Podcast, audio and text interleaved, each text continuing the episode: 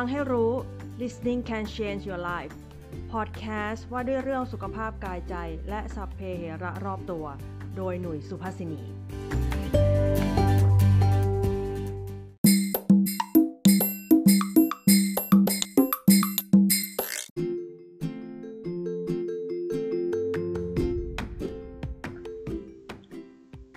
สวัสดีค่ะ กลับมาพบกับหน่วยกันอีกครั้งแล้วนะคะในฟังให้รู้ วันนี้เป็นวันอาทิตย์ที่ 7 พฤศจิกายน ปกติเนี่ยวันอาทิตย์ก็จะเป็นวันที่มีการบันทึกเสียงพร้อมกับทำไลฟ์พอดแคสต์ไปด้วยค่ะ แต่ว่าในช่วงสัปดาห์นี้นะคะน่าจะจะมีการเดินทางนะไปต่างจังหวัดก็เลยไม่สามารถไลฟ์ได้วันดังนั้นในวันนี้นะคะพอดแคสต์ก็เลยเป็น การบันทึกเสียงล่วงหน้าไว้ก่อนก่อนที่จะเดินทางไปนะคะก็วันนี้นะคะเเป็นเรื่องที่สอดคล้องกับเมื่อไม่นานมานี้ประมาณอาทิตย์ที่แล้วเนี่ยมีนักเรียนอยู่2อสคนนะที่เป็นนักเรียนโยคะนะคะก็พูดคุยเกี่ยวกับเรื่องของการสร้างกล้ามเนื้อรวมไปถึงบางคนเนี่ยปรากฏว่าเขา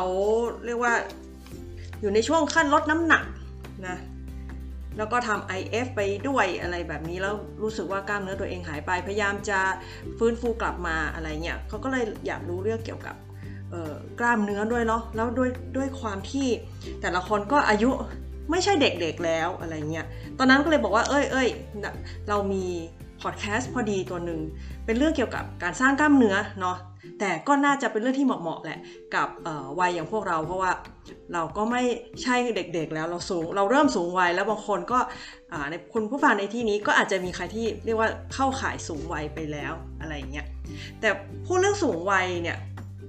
คือเคยเป็นหรือเปล่าว่าในสมัยตอนเมื่อก่อนเนี่ยเราอาจจะไม่เคยสนใจเลยยิ่งอย่างหนูนี่นะถ้าย้อนกลับไปเนี่ย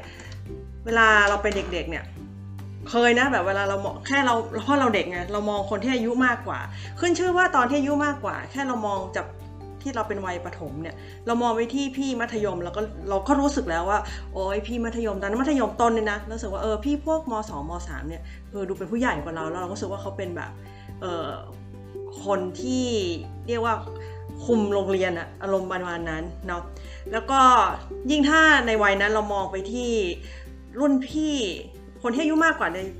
ที่เป็นพวกมหาวิทยาลัย ซึ่งเมื่อก่อนนี้ก็จะมีเพื่อนบ้านเนาะเป็นพี่ๆที่เรียนมหาลัยแล้ว ตอนนั้นจำได้ว่าเราไม่ใช่ประถมแล้วเริ่มเป็นเป็นมัธยมต้นอะไรเงี้ยก็รู้สึกว่าโหพวกนี้คือแก่อะรุ่นเก่ามากอะไรเงี้ยดังนั้นเนี่ยยิ่งถ้าเรามองเนาะไปที่กลุ่มคนทำงานก็เลยโอ้โหบอกเลยว่ารู้สึกห่างไกลมากเนาะเหมือนเป็นเรื่องที่ อีกยาวนานมากเลยกว่าเราจะไปถึงจุดนั้นอะไรเงี้ย ตอนเป็นเด็กนี่ก็ไม่ได้คิดอะไรเนาะเราก็ไม่ได้ห่วงหรอกว่า เออ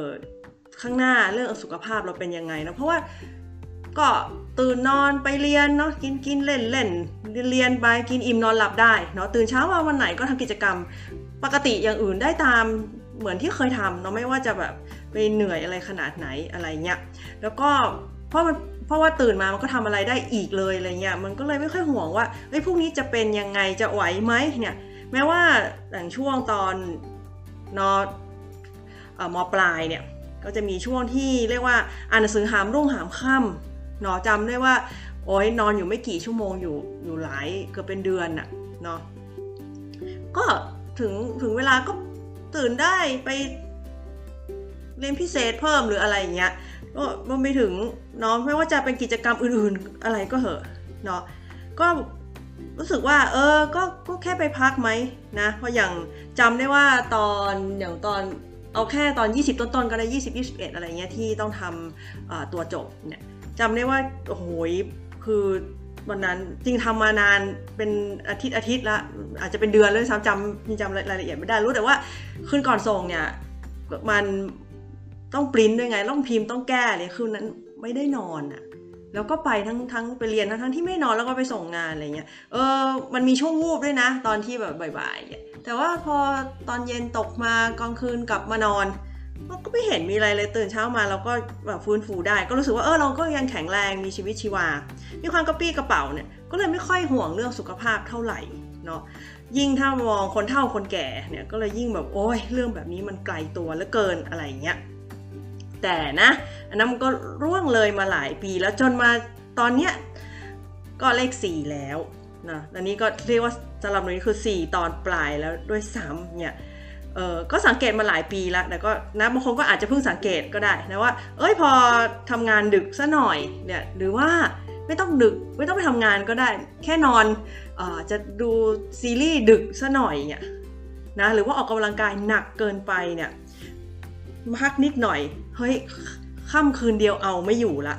มันไม่ฟื้นเหมือนเมื่อก่อนเนาะ แล้วก็บางทีแบบ อืม แค่อย่างจำได้ว่าไม่นานนี้ไปเที่ยวกลับมาเนี่ย เออแค่คืนเดียวนะสองวัน แล้วก็นอนดึกด้วยนะ เหมือนยมเนาะปวดเมื่อยไปไปสองวันได้มั้ง เออ มันไม่ได้แบบใช้เวลาน้อยเหมือนเมื่อก่อนอีกแล้ว แล้วก็ เอออะไรที่มันเคยแบบใช้จำนวนวันในการฟื้นเนี่ย มันเริ่มยาวไปกว่านั้นแล้วอะไรเงี้ยนะแล้วถ้าถ้าเข้าเลขห้าเนี่ยเนาะจริงไม่ต้องรอเลขห้าก็ได้ไอ้เรื่องกินผิดนิดผิดหน่อยแล้วลมขึ้นสมัยนี้ก็ 40 กว่าก็เป็นกันได้แล้วนะแล้วก็อันนี้ก็ดูจากแบบคนที่อายุมากกว่านะเขาก็บางคนกินนิดกินหน่อยก็ท้องอืดละ นะออกกำลังกายก็ไม่ได้อืดเท่าเดิมนะแล้วก็นอกจากอาหารปกติแล้วเนี่ยก็วัยนี้ก็จะเอาละมีวิตามินมีอาหารเสริม ซึ่งแบบว่าจำนวนที่ต้องกินแต่ละวันก็ก็เยอะไม่แพ้กับอาหารหลักเลยทีเดียวเนาะแล้วก็ผลการตรวจสุขภาพบางคนก็จะมองเห็นแล้วว่าพอเข้าเลข5เนี่ยมาละมีสิ่งหลายอย่างที่บ่งบอกว่าเอ๊ะมีแนวโน้มความดันโลหิตสูงไหมมีคอเลสเตอรอลไหมแล้วก็อย่างเบาหวานหรือเปล่าอะไรเงี้ยนี่เลข5นะ เพราะนั้นเนี่ยโอ้ยถ้ายิ่งเข้าเลข 6 นี่น่าจะหนักนะ ก็สำหรับรอเลข6 60 กว่าขึ้นไปเนาะลองสังเกตคนใกล้ตัวหรือผู้ใหญ่ที่บ้านเนาะก็จะเห็นเลยว่า พอให้จะให้ขึ้นเดินเดินขึ้นบันไดเนี่ยคือเรื่องใหญ่ละนะวางของผิดที่ก็เริ่มหาไม่เจอละจริงไม่ต้องเลขหกก็ได้ทุกวันนี้เลข เลขสี่เขาก็เป็นกันแล้วเนาะก็ก็เงยเงยเนาะก็คือแบบโหเรื่องร้าวรานที่สุดเนาะแล้วก็รู้สึกว่าตัวเองไม่ค่อยแข็งแรงหลัง ก็ไม่ค่อยยืดหยุ่นสมัยเหมือนสมัยตอนที่อายุ 20 อะไรเงี้ยไม่ต้องเทียบสิบกว่านะแค่20 กว่าก็ไม่ไหวละอะไรก็ก็เรียกว่าต่างกันมากแล้วอะไรเงี้ยพูดมาขนาดนี้บางคนบอกว่าโอ้ยมาพูดเรื่องสูงวัยนี้ฟังแล้วหดหัวอะไรเงี้ย นะแต่ก็เคยบอกไปหลายครั้งแล้วว่า ความเสื่อมนั้นเป็นธรรมชาตินะคะแต่แม้ความเสื่อมจะเป็นเรื่องธรรมชาติ แล้วก็แน่นอนว่าเกิดกับทุกคนนะแต่นะอย่าเพิ่งหดหูฟังแล้วนะอย่าเพิ่งสิ้นหวังนะก็แม้ว่าจะสูงวัยขึ้นแต่ก็ยังเป็นไปได้นะว่าจะกลับ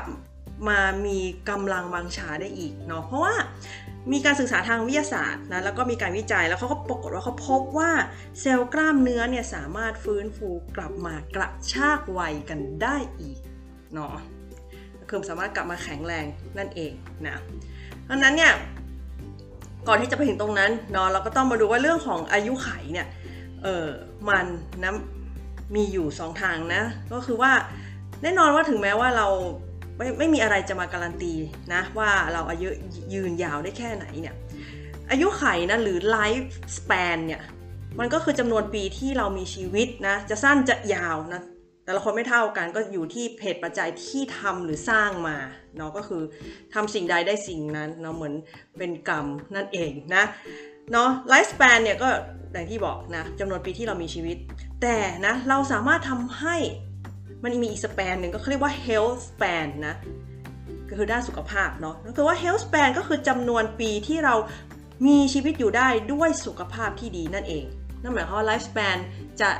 ยาวหรือสั้นแค่ไหน แต่ขอให้ในช่วง life span นั้นมีช่วง health span ที่นานที่สุดนะก็ถือว่า กำไรนั่นเองนะในทางวิทยาศาสตร์เนี่ยได้พิสูจน์หนทางที่จะปรับปรุงอายุเซลล์ของกล้ามเนื้อด้วยวิธีการพัฒนาคุณภาพกล้ามเนื้อให้ดีขึ้นนะซึ่งจะทำให้มีกล้ามเนื้อและข้อต่อที่แข็งแรงขึ้น สุขภาพดีขึ้นนะแต่ก่อนอื่นเนี่ยเรามาเข้าใจกันก่อนว่าไอ้ปัญหาสุดท้ายที่มันเราต้องเผชิญกับความเสื่อมเนี่ยมันมาอย่างไงเนาะไอ้เรื่องของกล้ามเนื้อเนี่ยคือมันมีอายุของมันเนาะ ก็เท่ากับว่าหลังจากอายุเสีย30 ปีไปแล้วเนี่ยมวลกล้ามเนื้อของเราจะเริ่มเสื่อมมาเร็วมากเลยนะที่ถ้าเราไม่ทำอะไรเนี่ยซึ่งสภาวะของกล้ามเนื้อที่เริ่มเสื่อมเนี่ยเราเรียกว่าภาวะมวลกล้ามเนื้อน้อยนะคะ ที่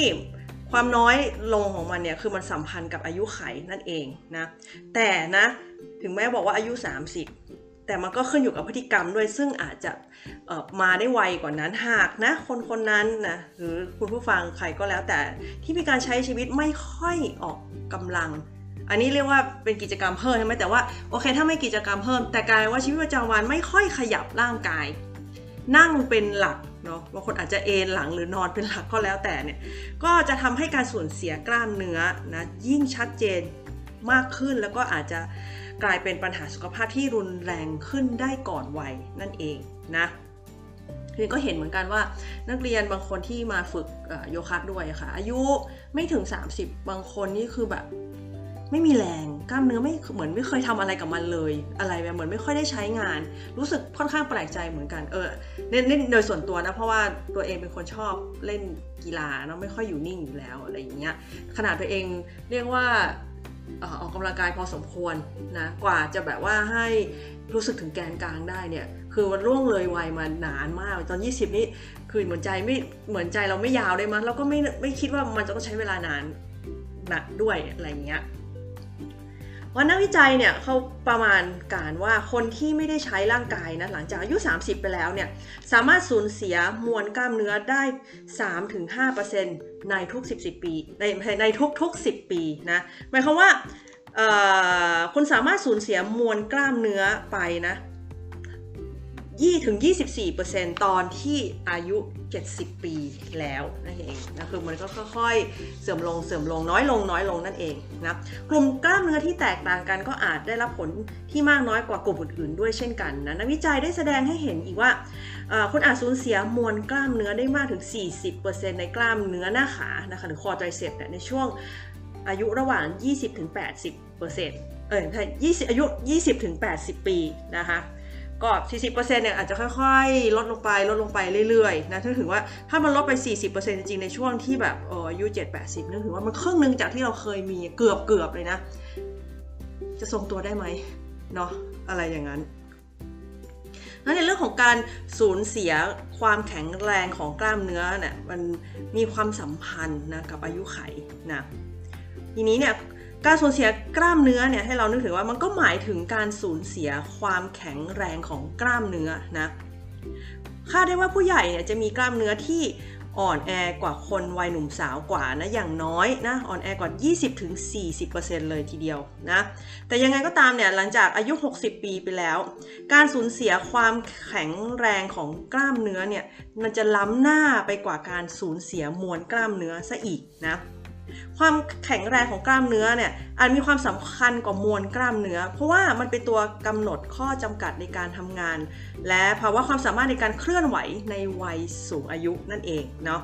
ก็ลองนึกถึงแล้วกันว่า ถ้าเราสูญเสียความแข็งแรงของกล้ามเนื้อนะมันจะกระทบกับคุณภาพชีวิตของเรายังไงบ้าง ให้ลองนึกถึงแล้วกันว่า ถ้าใครเนาะอยู่บ้านที่ไม่ใช่บ้านชั้นเดียว อืมจะสองชั้นหรือมากกว่านั้นก็แล้ว แต่เพราะว่าบางคนก็ มีบ้านเป็นทรงบ้านบางคนก็แบบอยู่บ้านแบบทาวน์เฮาส์หรือว่าเป็นห้องแถวอะไรเงี้ยก็นับไปสิบันไดมีกี่ขั้นนะแล้วทีนี้ไปซื้อข้าวซื้อของเราต้องแบกของนะคนของลงจากรถไหมอันนี้นะถ้าบอกว่าไม่ต้อง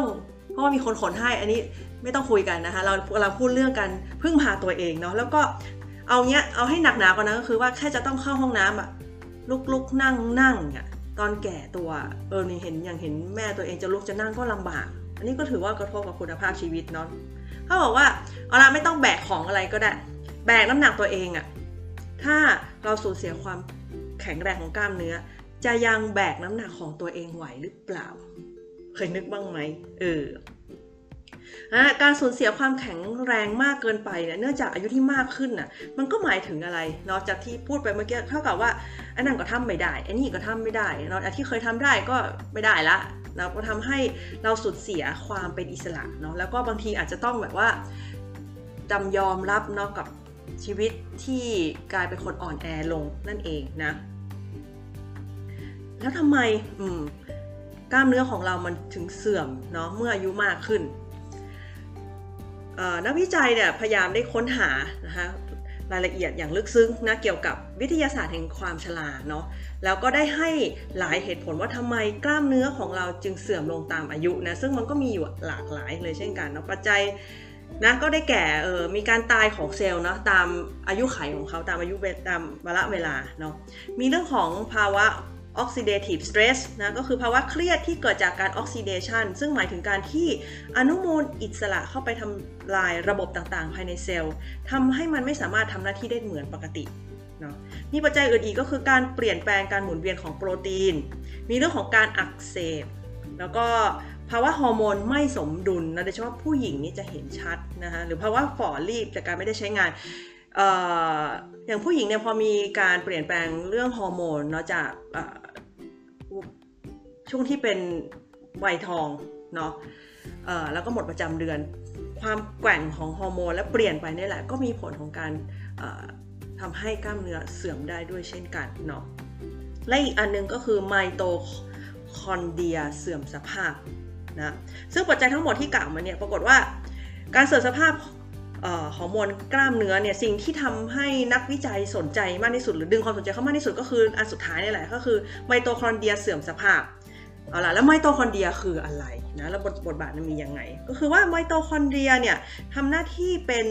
แหล่งพลังงานของเซลล์เนาะเหมือนเป็น power plant นั่นเองนะ การเสื่อมสภาพทำให้เซลล์เนี่ยขาดพลังงานแล้วยังเกิดการสะสมของอนุมูลอิสระภายในเซลล์นะจึงเกิดการเสื่อมของเซลล์นั่นเองนะนักวิจัยเนี่ยเชื่อว่าการเสื่อมสภาพหรือการทำงานผิดปกติในไมโตคอนเดรียเนี่ยเป็นสาเหตุหลักของความแก่ตัว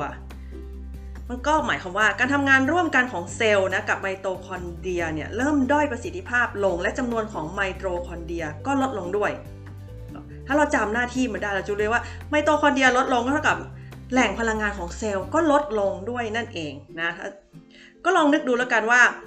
หากคุณสามารถนะ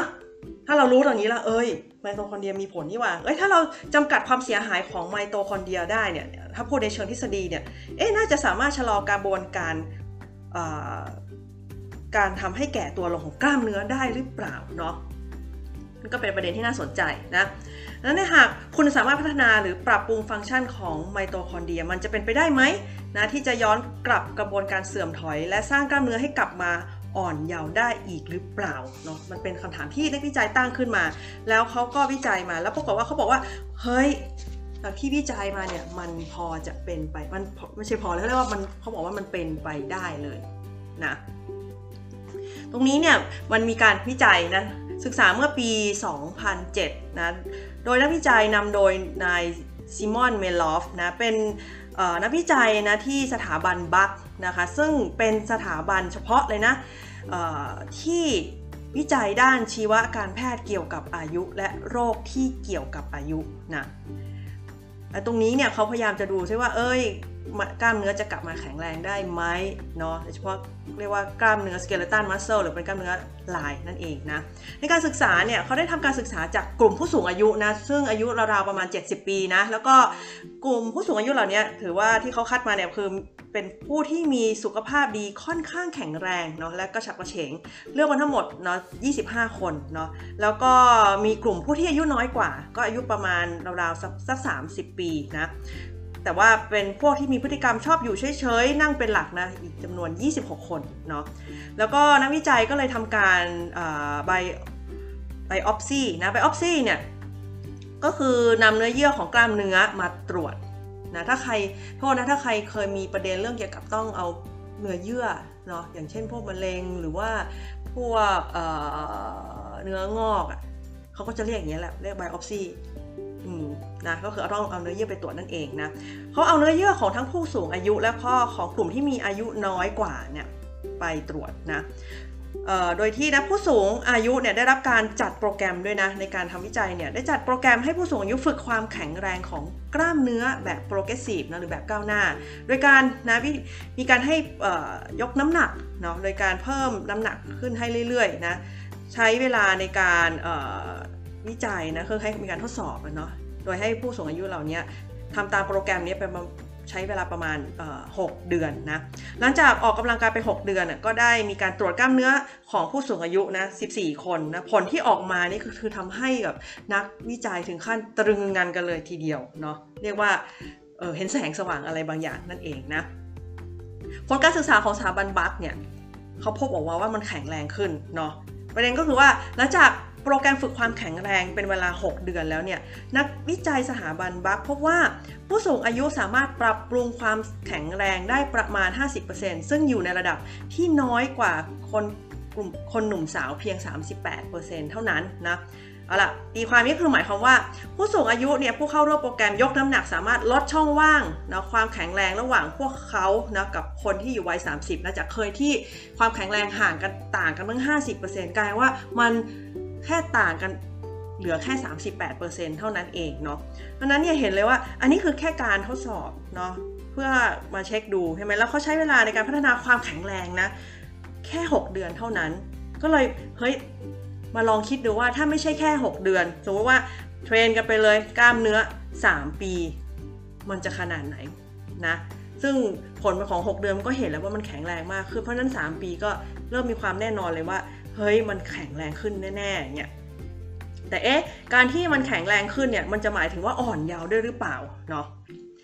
ก็นักการการศึกษานี้นะก็ได้แสดงเห็นว่าผู้สูงอายุแม้จะอายุโน่นปลาเข้าไปตั้งเนาะรุ่นคุณปู่แล้วเนี่ยหรือคุณทวดอายุตั้ง 70 ปีแล้วเนี่ยก็ยังสามารถฟื้นฟูความแข็งแรงกลับมาได้นะ แต่นะ ก็ไม่ได้จำเป็นต้องหมายความว่าเขาย้อนวัยได้นะไม่ใช่หมายความว่าแหมเขากลับมาปึงปังแบบเรียกว่าทุกอย่างย้อนไม่เหี่ยวไม่อะไรเงี้ยนี่เป็นการแค่เทรนกล้ามเนื้อให้แข็งแรงขึ้นนะเองนะหมายความว่าเอ๊ะถ้าเป็นอย่างนี้เขาจะอายุยืนขึ้นอีกหรือเปล่าคำตอบมีทั้งใช่และไม่ใช่ค่ะ ประเด็นก็คือว่ากล้ามเนื้อที่แข็งแรงมีผลสำคัญในการเพิ่ม health span จำได้ไหมเมื่อกี้ที่บอกไปแล้วนะก็คือจำนวนปีที่เรามีอายุจำนวนปีที่เรามีอายุเรียกว่าจำนวนทีค่ะจำนวนปีที่เรามีสุขภาพดีนั่นเองนะซึ่งการเพิ่ม health span เนี่ยมันก็มีปัจจัยสำคัญนะที่ส่งผลต่อการเพิ่ม life span ด้วยเช่นกันเนาะตัวอย่างเช่นนะถ้าหากคุณเนี่ย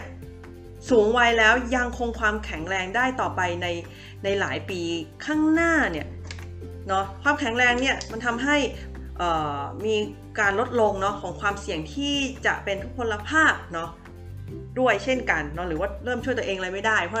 มันก็ยังสามารถที่จะทำอะไรได้ด้วยตัวเองนะเพราะมันแบกตัวเองอย่างน้อยอันดับแรกคือมันแบกตัวเองได้แน่ๆเนาะไปไหนมาไหนก็ได้อะไรเงี้ยรวมถึงการมีกล้ามเนื้อที่ดีขึ้นก็จะสัมพันธ์กับตัวบ่งชี้ทางชีวภาพที่ดีขึ้นรวมถึงความไวต่ออินซูลินนะทีนี้เนี่ยมาดูกันว่าการศึกษาที่สถาบันบัคเนี่ยเขาว่ากันยังไงบ้างในประเด็นของผู้สูงอายุที่ยกน้ำหนักเนาะเอ๊ะพวกเขาเรียกว่าเด็กลงจริงหรือเปล่านะ อันนี้เป็นประเด็นที่เขามอง อันนี้หลักเนี่ยเขามองเรื่องของไมโตคอนเดรียที่เล่าไปครั้งแรกนะคะ คือว่านักวิจัยสถาบัน Buck เนี่ยได้ทำการสำรวจไม่ใช่สำรวจสิเรียกว่า biop biopsy นั่นแหละคือตรวจเนื้อเยื่อกล้ามเนื้อของผู้สูงอายุนะทั้งก่อนแล้วก็หลังโปรแกรมการ train เป็นเวลา 6 เดือนเนาะที่จริงๆแล้วการ train ครั้งเนี้ยก็ ทำขึ้นมาเพื่อตรวจสอบไมโตคอนเดรียว่าก่อนการทำ weight training นะและหลังทำจะเป็นยังไงเนาะแล้วก็ตอนที่ก่อนทำ weight training เนี่ยแม้นะผู้สูงวัยเหล่านั้นที่เขานำมาทดสอบเนี่ยจะมีสุขภาพดีกันอยู่แล้วเนี่ย แต่ผลของไมโตคอนเดรียมันก็ยังเผยถึงยีนที่แสดงออกว่ามันสอดคล้องกับวัยของพวกเขาก็คือมันเป็นไมโตคอนเดรียในลักษณะแบบคนสูงวัยนั่นเองนะ แต่นะเมื่อนักวิจัยนะใช้เวลา 6 เดือนเนาะให้ผู้สูงอายุเหล่านี้เนี่ยทำการ weight training ไปพอผ่าน weight training ไปทั้งหมด 6 เดือนนะปรากฏว่าเขาพบว่ามีการย้อนกลับที่เรียกว่าน่าตะลึงเลยแหละของสภาพอของรูปแบบในการแสดงออกของยีนนะหรือเรียกว่ายีนโปรไฟล์ถึง 179 ยีนนะที่เกี่ยวข้องกับอายุไขและการออกกำลังกายนะ เขาเห็นว่าผลก็คือว่ายีนที่ถูกลดองค์ประกอบของเซลล์ตามอายุ ได้รับการเพิ่มองค์ประกอบของเซลล์ตามการออกกำลังกายฟังให้ดีนะ แล้วในขณะที่ยีนที่ถูกเพิ่มองค์ประกอบของเซลล์ตามอายุ ก็จะลดลงองค์ก็จะลดองค์ประกอบของเซลล์ไปตามการออกกำลังกายเช่นกัน ฟังดูงงไหมถ้าสรุปง่ายๆก็คือว่า ยิ่งเพิ่มการออกกำลังกายนะ องค์เท่ากับว่าองค์ประกอบของเซลล์ก็จะลดลง องค์ประกอบที่เพิ่มตามอายุเนี่ยก็จะลดลงได้นะ เมื่อออกกำลังกายนั่นเองก็คือการออกกำลังกายช่วยฟื้นฟูให้มันดีขึ้นนั่นแหละ เออ เนาะนั้นเท่ากับว่าผู้สูงอายุ 14 คนที่ทำการเวทเทรนนิ่งอะได้ปรับปรุงกล้ามเนื้อให้อ่อนยาวลงตามผลของยีนโปรไฟล์ของพวกเขานะ นักวิจัยก็เลยสรุปว่า พวก มีการรายงานรายงานออกมาว่าผู้ใหญ่สูงอายุที่มีสุขภาพดีนั้นแสดงรูปแบบ gene profile การแสดงออกของยีนในกล้ามเนื้อลายสอดคล้องกับการทำงานที่ผิดปกติ หรือความเสื่อมสภาพของไมโตคอนเดรียนะคะแล้วก็กระบวนการที่เชื่อมโยงกันอย่างเช่นนะการตายของเซลล์เมื่อเปรียบเทียบกับคนหนุ่มสาวด้วยนะแล้วก็ยิ่งไปกว่านั้นเนี่ยตามระยะเวลาการออกกำลังกายแบบใช้แรงต้านในผู้ใหญ่สูงวัยนักวิจัยก็ยังพบอีกว่า มีการเปลี่ยนแปลงของสิ่งที่เรียกว่า transcriptome นะคะหรือว่าเป็นชุดของการถอดรหัสโปรตีน และไม่เข้ารหัสในเนื้อเยื่อเนี่ยไอการเปลี่ยนแปลงของ transcriptome เนี่ยที่เกี่ยวข้องกับอายุเนี่ยมีกระบวนการย้อนเวลา ซึ่งมีนัยยะแสดงถึงการฟื้นฟูของโปรไฟล์ของยีนนะที่มันกลายว่ามันฟื้นฟูให้อ่อนเยาว์ลงนั่นเองเนาะก็เบ็ดเสร็จก็คือหมายความว่าในประเด็นของไมโตคอนเดรียของกล้ามเนื้อ ปรากฏว่า weight training อะสามารถย้อนวัยได้เกือบ ย้อนกลับลงมานะ กลับมาแข็งแรงได้เกือบ 40 ปีเขาว่าขนาดนั้นเลยนะ ในผลวิจัยเนี่ย แต่นะในผลในการวิจัยเขาใช้ weight training มาเป็นตัวทดสอบใช่ไหม แต่นะเขาบอกว่า weight training เนี่ยสุดท้ายแล้วก็ไม่ใช่หนทางเดียวที่จะปรับปรุงฟังก์ชันของไมโตคอนเดรียได้นะ แล้วอะไรคือคำตอบนะ ถ้าจะไม่ weight training นะคำตอบก็คือนะ ก็คือ HIIT ถ้าใครที่ไปฟิตเนสเนาะอยู่แล้วออกกำลังกายเนาะกับอาจจะ PT หรืออะไรเงี้ย ก็น่าจะเคยได้ยินคำเหล่านี้อยู่แล้วนะ HIIT เนี่ย ย่อมาจากคำว่า High Intensity Interval Training นะคะ มันก็คือการออกกำลังกายแบบหนักหน่วง กับการออกกำลังกายแบบเบาภายในระยะเวลาสั้นๆนะ เป็นการออกกำลังกายที่มีความเข้มข้นสูง สามารถกระตุ้นอัตราการเต้นของหัวใจได้ถึง 85-90%เนาะ จากผลการศึกษาที่ศูนย์การแพทย์ที่ไม่แสวงหาผลกำไรของอเมริกาที่ชื่อว่า Mayo Clinic นะคะเขาพบว่า HIIT เนี่ยให้ผลที่ยอดเยี่ยมที่สุดที่นำมาซึ่งการเปลี่ยนแปลงในเชิงบวกในระดับเซลล์เนาะโดยเฉพาะอย่างยิ่งนะการปรับปรุงในระดับของไมโตคอนเดรียเลยทีเดียวนะที่ชวนประหลาดใจก็คือว่าผลของฮิตเนี่ยที่มีต่อเซลล์กล้ามเนื้อในกลุ่มผู้สูงอายุเนี่ยมีจำนวนยีนเอ็กซ์เพรสชันหรือการเปลี่ยนถ่ายข้อมูลพันธุกรรมที่เก็บในรูปของ DNA เนี่ย เพราะว่ามันดีขึ้นกว่ากลุ่มทดลองที่เป็นคนหนุ่มสาวกว่านะนอกจากนี้ยังพบอีกว่าฮิตเป็นสาเหตุในการเพิ่มของยีนเอ็กซ์เพรสชันนะอย่างที่เมื่อกี้ก็บอกไปแล้วคือการเปลี่ยนถ่ายข้อมูลพันธุกรรมนะที่เก็บในรูปของ DNA เนี่ยมีการเพิ่มขึ้นของ gene expression ที่สร้างไมโตคอนเดรียโปรตีน แล้วก็และโปรตีนที่รับผิดชอบในการพัฒนากล้ามเนื้อนั่นเองก็คือเข้ามุ่งเข้าไปสู่ในส่วนที่เกี่ยวกับ ตัวสร้างกล้ามเนื้อนั่นเองนะ ดังนั้นเนี่ยในการออกกำลังกายแบบ HIIT เนี่ยที่มีการใช้ออกซิเจน หรือแบบแอโรบิกนะอย่างเช่น การปั่นจักรยานเนาะการวิ่งการเดินเนี่ยเป็นเหตุทำให้เซลล์สร้างโปรตีนสำหรับไมโตคอนเดรีย ซึ่งเป็นแหล่งสร้างพลังงานสำคัญนะเพราะมันมีพลังงานเพิ่มขึ้นอีกเนาะและยังสร้างไรโบโซมนะไรโบโซมก็มีหน้าที่ในการประกอบ ให้กลับมาเป็นโปรตีนอีกครั้งหลังจากถูกย่อยเป็นกรดอะมิโนแล้วในขั้นตอนแรก ก็คือหมายความว่าเวลาเราได้โปรตีนเข้าไปแล้ว ไม่ได้หมายความว่าร่างกายเราดึงไปโปรตีนไปทั้งอย่างนั้นนะคะมันจะต้องย่อยมาเป็นกรดอะมิโนก่อน แล้วถึงนั้นมันจะต้องถึงจะย้อนกระบวนการกลับมาให้เป็นโปรตีนอีกครั้งแล้วถึงนำไปใช้เนาะซึ่งมีส่วนในการสร้างกล้ามเนื้อ และไอ้ส่วนไอ้ตัวที่ช่วยเนี่ยก็คือไลโบโซมนั่นเองนะ จากเหตุตรงนี้เนี่ยฮิตจะเป็นหนทางที่ดีในการฟื้นฟู หรือป้องกันกล้ามเนื้อเสื่อมนั่นเองเนาะหรือว่าใครที่แบบว่ารู้สึกว่ากล้ามเนื้อช่วงนี้ตอนนี้ลดลงแล้วนอนไม่ค่อยแข็งแรงหรือว่ามันไม่ค่อยเฟิร์มการออกกำลังกายด้วยฮิตเนี่ยก็ช่วยได้ เช่นการให้กลับมาฟื้นฟูได้นะนั้นนะขอบอกตัวอย่างนะกัน ในการออกกำลังกายแบบฮิตเนี่ยนี่เป็นแค่ตัวอย่างนะคะ อันอันดับแรกเนาะ ทำอะไรได้บ้างหนึ่งก็คือการปั่นจักรยานแบบไม่เคลื่อนที่ก็คือในฟิตเนสนะคะ คือปั่นให้เร็วที่สุดเท่าที่จะทำได้ 30 วินาที จากนั้นปั่นให้ช้าลง 2 ถึง 4 นาที ให้ทำแบบนี้วนไปค่ะ ทั้งหมดรวมแล้วนะ 15 ถึง 30 นาทีสลับกันไปเรื่อยๆนะคะ หรือนะ จะเป็นการวิ่งก็ได้ เขาบอกว่าก่อนอันแรกเนี่ยก็ต้องมีการ warm up ก่อน อาจจะเป็นแค่วิ่งเพื่อ warm up นิดๆหน่อยๆนะคะ ดังนั้นในกระบวนการของการออกกำลังกายออกกำลังกายแบบ HIIT เนี่ยก็คือวิ่ง sprint ให้เร็วที่สุดเท่าที่จะทำได้ 15 วินาทีนะ จากนั้นก็เดินช้าๆ 1-2 นาทีทำแบบนี้ทั้งหมดนะบนไปสลับไปเรื่อยนะ รวมแล้วคือ 10-20 นาทีนะคะ ตัวอย่างที่ 3 ก็คือการกระโดดสควอตนะ ก็หรือสควอตจัมป์ นะทำให้เร็วที่สุดเท่าที่จะทำได้ 30-90 วินาทีนะจากนั้นให้ยืนเฉยๆหรือเดินก็ได้เนาะเหมือนแค่ให้มันเบาลงนะคะเป็นเวลา 30-90 วินาทีเช่นกัน ก็ทำซ้ำๆวนไปทั้งหมดนะคะ 10-20 นาทีเนาะอันนี้เป็นตัวอย่างนะคะการออกกำลังกายแบบพิษนะซึ่งอันนี้คัดลอกนะคะมาจากเพจของ Fit School Fitness นะคะก็ นะก็เป็นแค่ตัวอย่างเพื่อให้เห็นภาพเท่านั้นเองเพื่อให้เข้าใจว่าเออฮิตมันมีรูปแบบไหนอย่างที่บอกนะคะก็คือว่าออกกำลังกายแบบเข้มข้นระยะสั้น แล้วก็มีการพักเนาะระยะสั้นเช่นกันนะสลับกันไปนะก็ยังไงก็ตามเนี่ยว่าเราจะออกกำลังกายแบบฮิตแบบไหนเนี่ยก็เราสามารถเลือกในตัวอย่างมีแค่เป็นแบบเออเลือกปั่นจักรยานหรือหรือวิ่งหรือกระโดดสควอตอะไรเงี้ยแต่ว่าเหมือนว่า เราสามารถทำแบบจับโปรแกรมก็ได้นะ แต่ว่าอันนี้ก็แนะนำว่าให้ไปสอบถามผู้เชี่ยวชาญเนาะหรือปรึกษา PT ของเราก็ได้เขาจัดโปรแกรมมานะเพราะให้ปั่นอย่างเดียวบางคนก็ไม่ไหวอะไรเงี้ย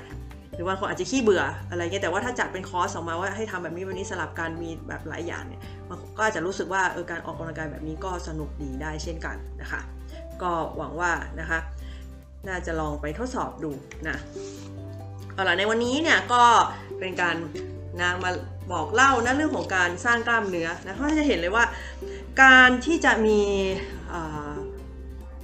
ชีวิตเนาะหรือที่เรียกว่ามีสุขภาพที่ดีหรือมี health เราต้องควรเราควรจะรักษาหรือคง health span ของเราให้ได้ยาวเนาะไม่เพราะไม่ว่าเราจะอายุมากน้อยแค่ไหน เราจะยืนไปแค่ไหนเออก็การมีสุขภาพดีเป็นเรื่องที่ทุกคนปรารถนานะก็ แม้จะสูงวัยไปแล้ว แต่ว่าถ้าเรายังดูแลช่วยเหลือตัวเองได้นะกินได้ปกติอะไรเงี้ยทำอะไรเองได้ มันก็อย่างน้อยเนี่ยมันก็รู้สึกว่าชีวิตก็ยังเป็นอิสระนะแล้วก็รู้สึกว่าเราเป็นภาระน้อยลงอะไรแบบนี้เนาะแล้วก็สำคัญว่า แม้เยาเรายังไม่สูงวัยเนาะก็จะเห็นว่าความเสื่อมมันเป็นเรื่องธรรมชาติอย่างที่บอกนะทุกคนต้องเจอเรื่องนี้ เพราะฉะนั้นเนี่ยอย่ารอให้สูงวัยแล้วก็ ออกกำลังกายรอไว้นะให้ร่างกายมันแข็งแรงแล้วนอกจากนอกจากกล้ามเนื้อแข็งแรงแล้ว ลักษณะของการทำแบบ HIIT นอกจากมันมันมันมีเรื่องมันจะมีเรื่องของ cardio ปนมาได้ด้วยอะไรเงี้ยเพราะโอเค cardio อาจจะต้องต่อเนื่องเป็นทีละ 25 30บางทีเป็นอย่างน้อยเนี่ยแต่ว่าการที่ได้ทำให้หัวใจมันเต้นเร็วขึ้นเนี่ยมันก็จะมีผลกับความแข็งแรงของหัวใจด้วยเช่นกันนะคะก็นะ แข็งแรงทั้งหัวใจยันกล้ามเนื้อเนาะที่ประคองร่างกายเลยเอาอย่างนั้นนะก็หวังว่าคุณผู้ฟังก็จะได้ประโยชน์นะจากพอดแคสต์ตัวนี้ค่ะให้เราได้ตระหนักว่าเราจะเรามีความสำคัญแค่ไหนเนาะนอกจากชีวิตประจำวันเนาะที่ไม่ควรนั่งอย่างเดียว จนออกไปจนถึงการออกกำลังกาย ควรจะทำให้เป็นประจำเหมือนเป็นหนึ่งในชีวิตประจำวันเราเลยละกันนะคะ ก็ขอขอบคุณมากนะคะที่ติดตามรับฟัง พอดแคสต์ของฟังให้รู้กันในครั้งนี้นะคะ สุดท้ายนะก่อนจะลาจากกันนะคะ ขอแจ้งไว้ก่อนนะเพราะว่า ในเดือนหน้านะคะธันวาคมวันที่ 6 ธันวาเนี่ย ก็จะจัดเป็นไลฟ์พิเศษนะคะ ก็จะชาหลองทะลุเกินเกิน 50 EP นะและในวันนั้นเนี่ยก็จะปล่อยพอดแคสต์แบบอัด ล่วงหน้าไว้แบบอย่างเงี้ยนะคะ แต่ว่าในช่วงบ่ายๆที่ปกติจะทำรายการสดเนี่ย ปกติก็จะเป็นแค่ออดิโอเนาะฟังแต่เสียงอย่างเดียว แต่วันนั้นเนี่ยเฉพาะวันที่ 6 จะเป็นไลฟ์เห็นหน้าเลยนะ แล้วก็จะมีการเข้ามาพูดคุยเนาะเลยจะมีเกสมาด้วยคนหนึ่งนะคะ ก็จะมาพูดคุยบอกเล่าเกี่ยวกับที่มาที่ไปของพอดแคสต์ที่หนึ่งตั้งขึ้นมาคือฟังให้รู้นะ แล้วก็อาจจะมีเรื่องราวเล็กๆน้อยๆนะคะ ที่คิดว่า โดยส่วนตัวคิดว่าน่าสนใจนะคะว่าเพื่อนคนนี้ที่ที่มาเนี่ยเขาเขากลับมาเขากลับมาจากเมืองนอก เอาพูดอย่างนี้ล้วกันนะแล้วก็เขาได้เห็นกระบวนการต่างๆเนาะของประเทศที่เขาไปอยู่ว่าเป็นยังไงในตอนช่วงที่เป็นโควิดใช่ไหมแล้วก็การจะกลับเข้ามาในเมืองไทยได้เนี่ยเขาต้องทำอะไรบ้างนะ ต้องเตรียมเอกสารอะไรยังไงบ้างนี่คิดว่าเออมันน่ามีประโยชน์แล้วก็สนน่าสนใจดีว่าเออในช่วงปีนี้ มันมันมีอะไรที่เอามาเล่าประสบการณ์ได้รวมไปถึงประสบการณ์ของตัวเองด้วยที่เกิดขึ้นในปีนี้ก็อยากจะเอามาเล่าสู่กันฟัง แล้วก็แน่นอนว่า ในเนื้อหาที่เราคุยกันในวันนั้นเนี่ยบางอย่างจะเอามาตั้งคำถามนะถ้าจะเป็นไลฟ์นะจะตั้งคำถามแล้วก็เราก็จะมีรางวัลแจกให้ด้วยนะคะสำหรับผู้ที่ฟังสดเนาะแล้วก็ตอบสดกันสดๆนะในรายการก็จะได้ รางวัลไป ซึ่งรางวัลจะเป็นอะไรนั้นก็ค่อยค่อยดูกันในวันที่ 6 เลยละกันนะก็หวังว่านะนอกจะได้เห็นหน้าเห็นตากันสักทีหรือไม่ได้เห็นหน้าไม่สามารถเห็นหน้าผู้ฟังได้นะแต่ผู้ฟังจะได้เห็นหน้าเราสักทีเนาะจะเป็นไลฟ์แบบเห็นหน้านะคะในวันที่ 6 ธันวาคมคาดว่าน่าจะประมาณเวลาเหมือนที่เคยทำก็คือบ่ายสามนะคะยังไงจะแจ้งให้ทราบอีกทีนะคะผ่านเพจละกัน เอาละค่ะ วันนี้ก็ขอขอบคุณนะคะที่ติดตามรับฟังแล้วไว้เจอกันที่ใน EP หน้านะคะ สวัสดีค่ะ